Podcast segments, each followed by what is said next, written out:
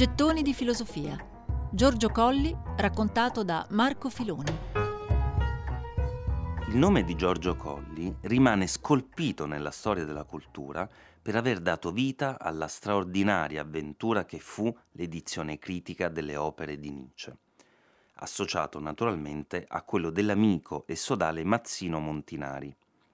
Uomo di straordinaria erudizione, con i suoi progetti editoriali per Einaudi, Boringhieri e Adelphi, Giorgio Colli ha lasciato una traccia profonda nella cultura del Novecento. Era nato nel 17, morirà nel 1979. Eppure l'aspetto editoriale e di sapiente filologo delle opere di Nietzsche non rende ragione a Colli, come nemmeno basta tracciare un profilo completo il lungo elenco degli altri autori che ha tradotto e curato, da Schopenhauer a Buchart, sino all'edizione della critica della ragion pura di Kant, senza dimenticare i filosofi greci e le edizioni dell'Organon di Aristotele e del Simposio di Platone.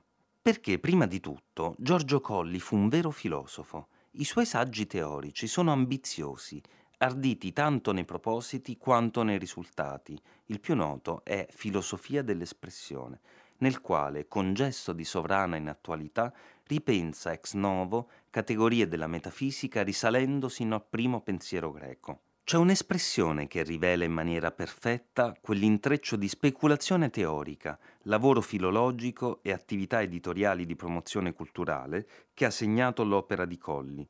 La data Mazzino Montinari parlando di azioni culturali. Non nella scrittura vedeva Giorgio Colli il fine della sua vita, bensì nell'azione. E l'azione cui egli aspirava non era azione politica, neppure nel senso più alto che questa parola potrebbe avere, bensì era la formazione di una comunità di eletti e di uguali, uniti sotto il segno della cultura.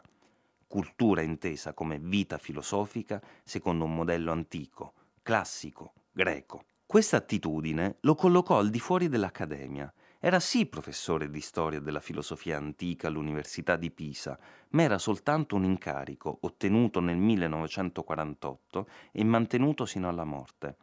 Colli fu sempre ai margini della cultura accademica ufficiale.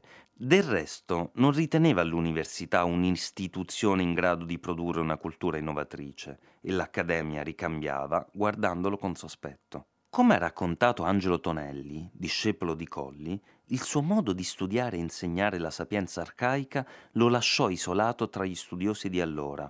Prevalevano due scuole, l'ermeneutica marxista e quella strutturalista.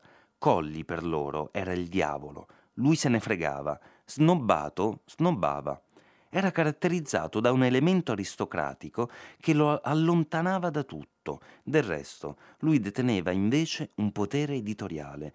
Aveva tradotto Platone, Aristotele, Kant, curava l'edizione di Nietzsche dell'Accademia, rifiutava le regole e credeva piuttosto nel rapporto con gli studenti, soprattutto nello scambio di conoscenza puramente orale con alcuni eletti.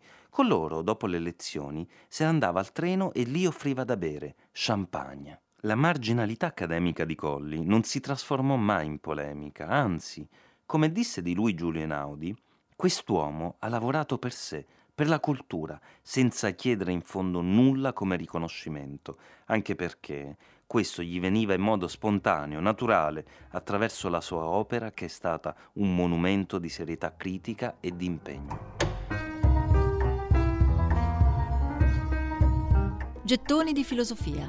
Giorgio Colli, raccontato da Marco Filoni.